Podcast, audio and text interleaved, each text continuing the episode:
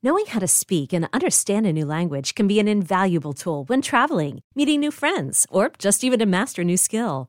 But it's not always simple when you're bogged down by textbooks and structure classes. That's why so many people trust Rosetta Stone. Rosetta Stone is the most trusted language learning program, available on desktop or as an app. It truly immerses you in the language you want to learn, like Spanish, French, Italian, Chinese, and more. You won't just be studying English translations. The Rosetta Stone intuitive process helps you pick up a language naturally, first with words, then phrases, then sentences. Don't put off learning that language. There's no better time than right now to get started. For a very limited time, listeners can get Rosetta Stone's lifetime membership for 50% off. Visit rosettastone.com slash rs10. That's 50% off unlimited access to 25 language courses for the rest of your life. Redeem your 50% off at rosettastone.com slash rs10 today.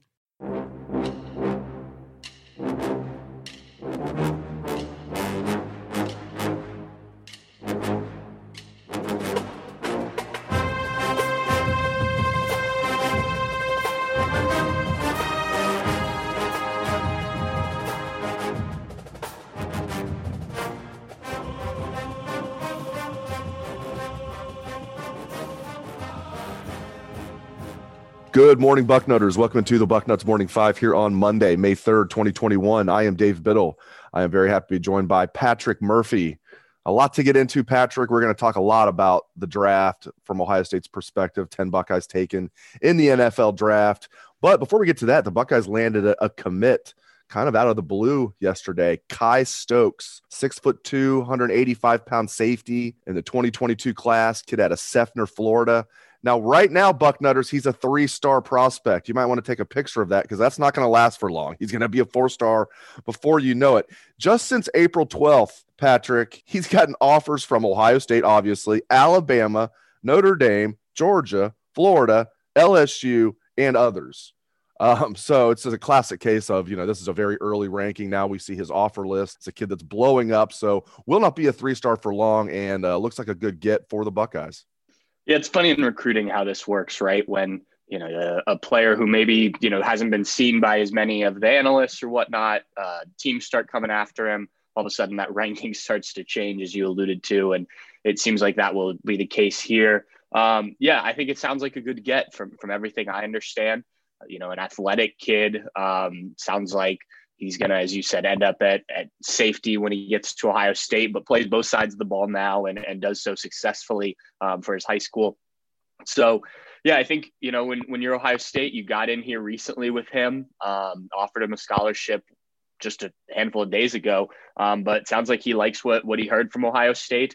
Obviously, this class lost a commitment recently, uh, Dasan McCullough going to, to Indiana. And and while in, in a ranking standpoint, this doesn't necessarily make up for, for that, um, I think by the time all's said and done, um, these two will look more comparable. So, um, you know, a good move for the Buckeyes, and obviously they're still going to be in on on some other guys at that position as well um, when when the uh, recruiting really opens back up this June and people are allowed back on campus, there'll be some guys coming that could could also play safety for the Buckeyes. So I don't think this shuts down the door for for that recruiting spot um, at, at, all. I think they'll probably add a couple guys in this class uh, at that position.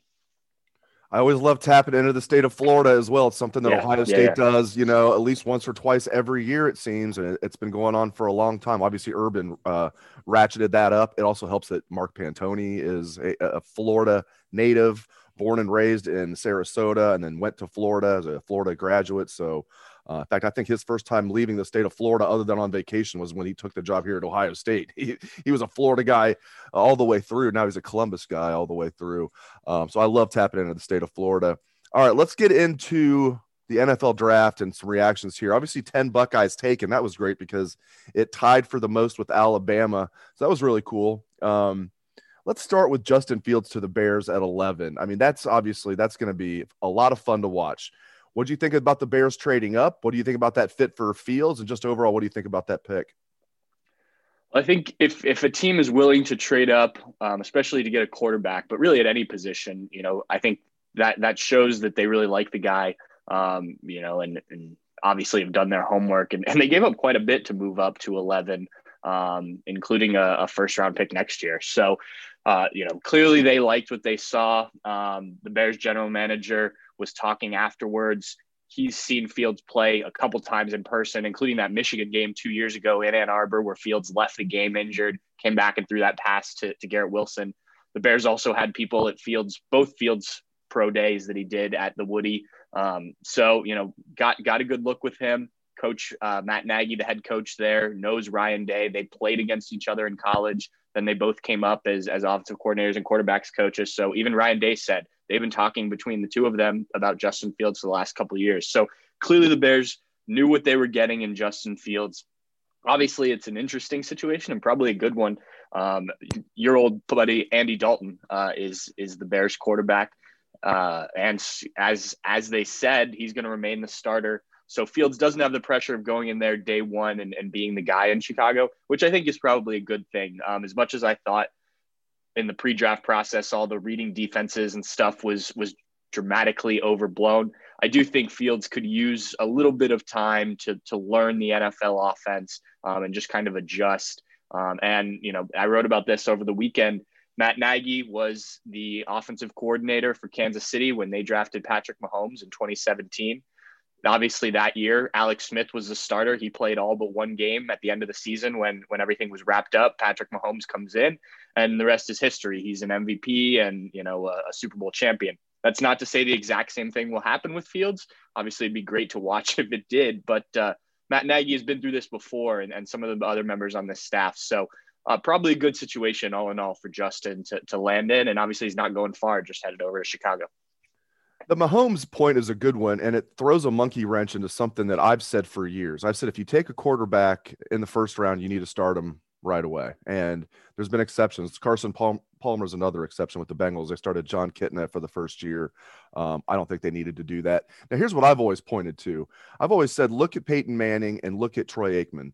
They came yeah. in and got their ass kicked as rookies, but they, they both said it was great for them because then look what happened. You know, then they they just went on a rampage after that.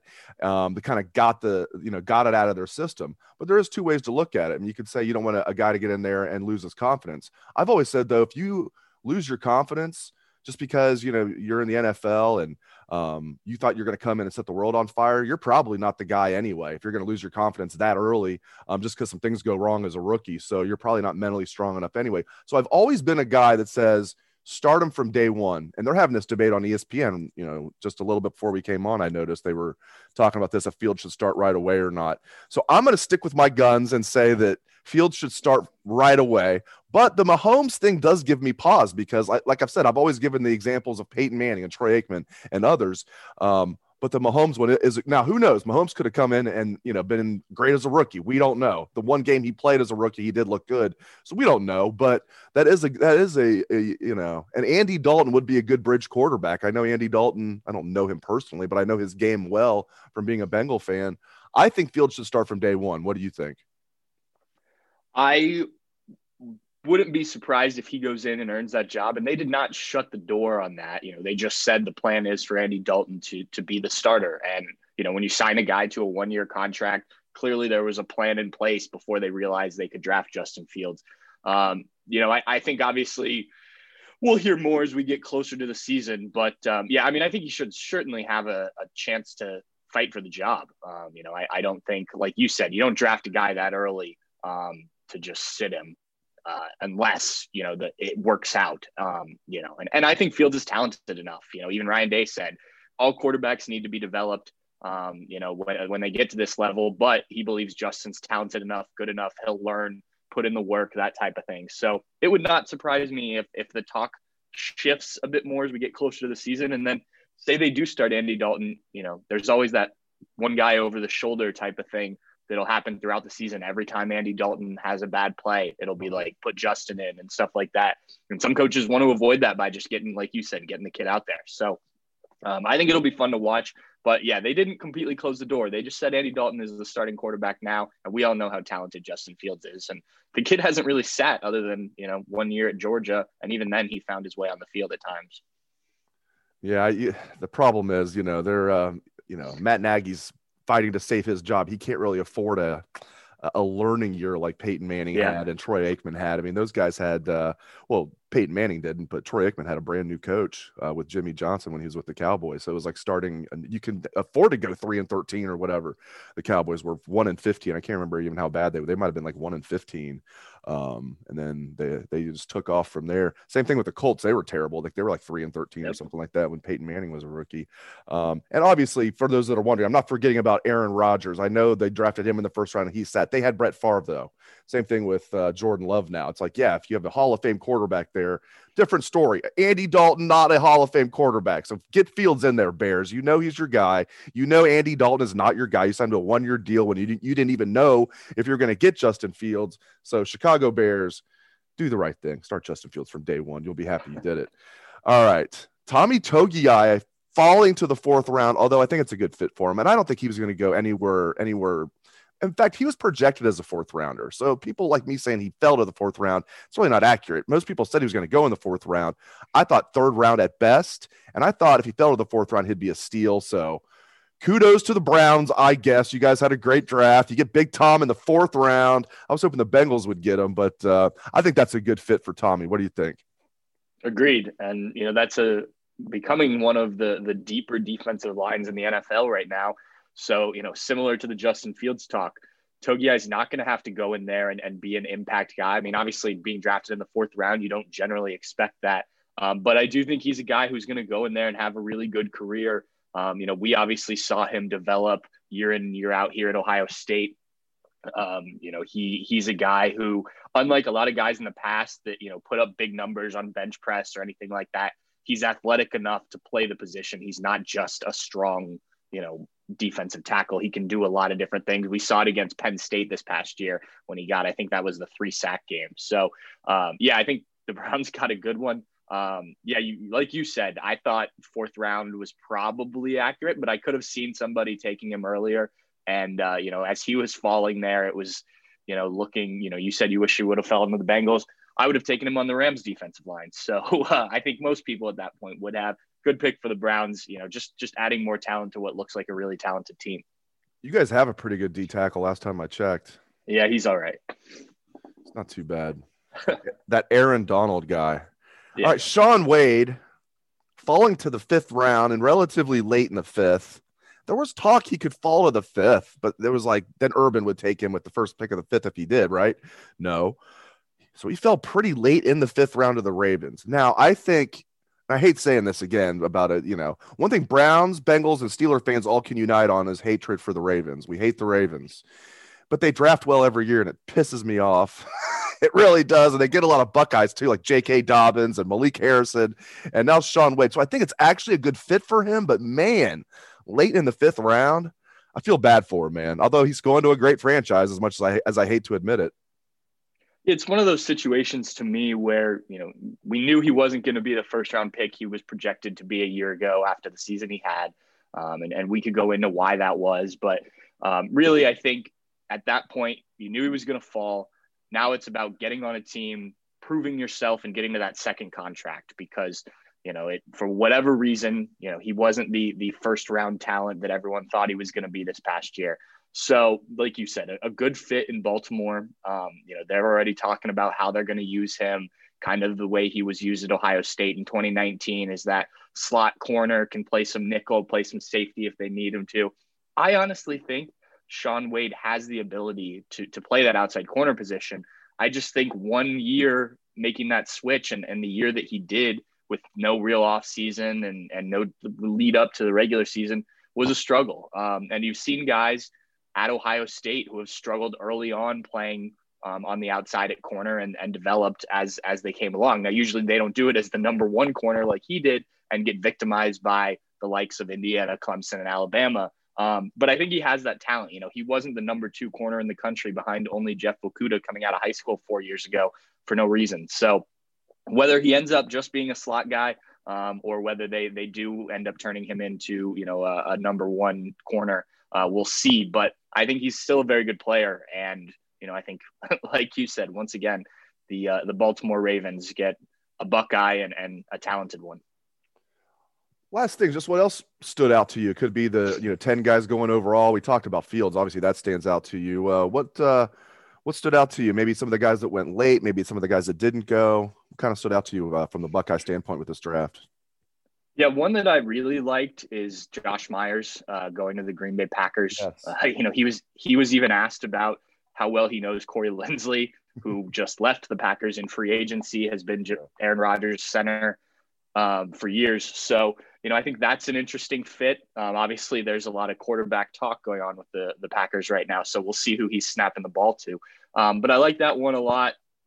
I like Trey Sermon of the 40. Actually, I don't like Trey Sermon to the 49ers because that's a guy going out to the NFC West, and the 49ers really know how to use running backs, especially when they play the Rams. Uh, and he's a guy who can catch the ball out of the backfield, as Ohio State fans saw this year. Um, so those were two guys in kind of the middle rounds or the, I guess, earlier rounds that uh, I thought had good fits. Um, we already touched on Togiai. Luke Farrell going 145 overall to the Jaguars surprised me. Um, you know, he's a guy. I think we were talking about this on on the front row during the draft. There's probably could have been there later. Um, that's a guy who some people didn't even have being projected to draft him. And you mentioned Urban Meyer potentially taking Shaun Wade. He took Luke Luke Farrell ahead of Shaun Wade. Um, you know, so different needs and, and whatnot. But that one was was one that surprised me. Um, I also learned for the first time this weekend, and I'm sh- a little ashamed to admit this. I did not know Luke Farrell was 29 years old. Um, I missed that during his Whoa, time. At Ohio I didn't know State. that. E- Whoa, I didn't know that either. What? Yep. He's 29 and he apparently played baseball before coming to Ohio State, and that's why he's uh, he's older. So I yeah, that came up during the draft, and I had never heard that before. I'm glad that you uh, also didn't know that because that makes me feel like a little bit better about doing my job. I'm sitting um, here stunned. I had no yeah, idea. So, how, how did man? That's that's bad on us that we that we missed that. My God, yeah. 29. And we knew about right. all the guys that, you know, that was always a big story with guys like Joe Bauserman and, you know, some of the, was it Cam Johnston? Um, forgetting oh, Ryan Pretorius, I think was the one that was a little bit older too. Well, Cam right. Johnston was too. That was always a story with those guys. Bauserman, we knew about him playing baseball. And now the joke is about him, you know, decapitating people in the stands with his throws as a quarterback. but um, wow, I never knew that. Luke Farrell, I don't know how that slipped under the radar. The fact that I thought he came straight from Perry to Ohio State. So he's playing minor league baseball there for a while. That's so interesting. Yeah. Yep. He uh yeah, he was with the Royals and Reds and Cubs and Rangers and Twins. Very prior to Ohio State. Yeah. Uh, but the last one I wanted to just touch on quickly is Jonathan Cooper. Uh, you know, going late to the Broncos. Uh, I just, you know, he's a guy you covered him, I covered him. Great kid. Um, you know, probably didn't have the Ohio State career he wanted to kind of overshadowed by a number of those defensive ends that were here that were you know top first round picks, um, but was able to come back for his his fifth year and and was productive. And so you know I was just glad to see him get drafted. Obviously he was tweeting a little bit during the draft as he was falling, uh, but but good to see a kid like that get drafted and a Columbus kid as well. Okay, I'm looking at the Luke Farrell page, and this doesn't look like him.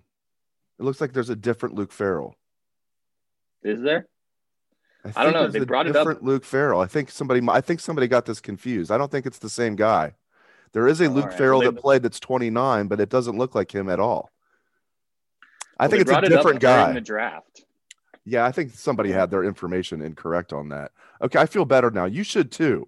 Okay, good. You should too. We didn't miss that. Luke Farrell is not 29 years old, Bucknutters. I'm not going to cut any of this out too. This is just funny to me. we are both like, what in the heck? Whoever said that uh, during the draft uh, is wrong, but I can see why you'd uh, why, why you'd mix this up because there's there's two Luke Farrells. One guy who was a sixth round pick by the Kansas City Royals in 2013 and went to college at Northwestern.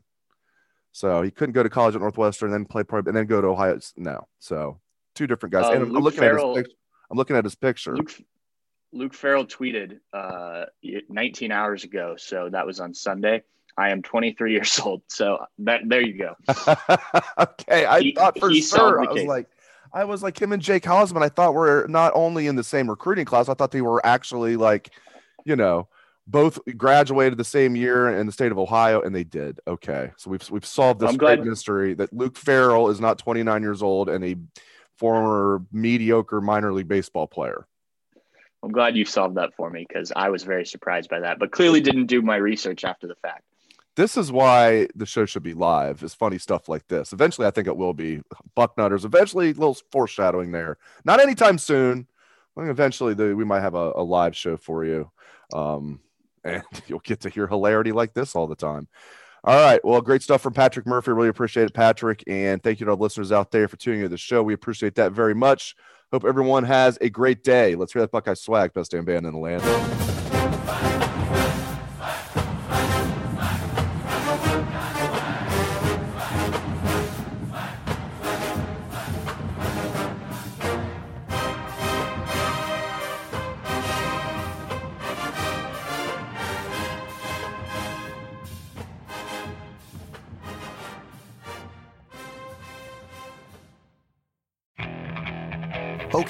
picture this. It's Friday afternoon when a thought hits you. I can waste another weekend doing the same old whatever, or I can conquer it. I can hop into my all new Hyundai Santa Fe and hit the road. Any road. The steeper, the better. Because my all new Santa Fe is available with HTRAC, all wheel drive, so I can hit the trail without a worry in the world. Heck, with three rows and best in class rear cargo space, I can pack the whole family in with all our gear. We've got available dual wireless charging for our phones, so we'll never lose touch with civilization, and we won't lose touch with the primordial power of Mother Earth. So, which is it? Waste the weekend or do something a little more epic? And conquer it in the all new Hyundai Santa Fe. Visit HyundaiUSA.com or call 562 for more details. Hyundai, there's joy in every journey.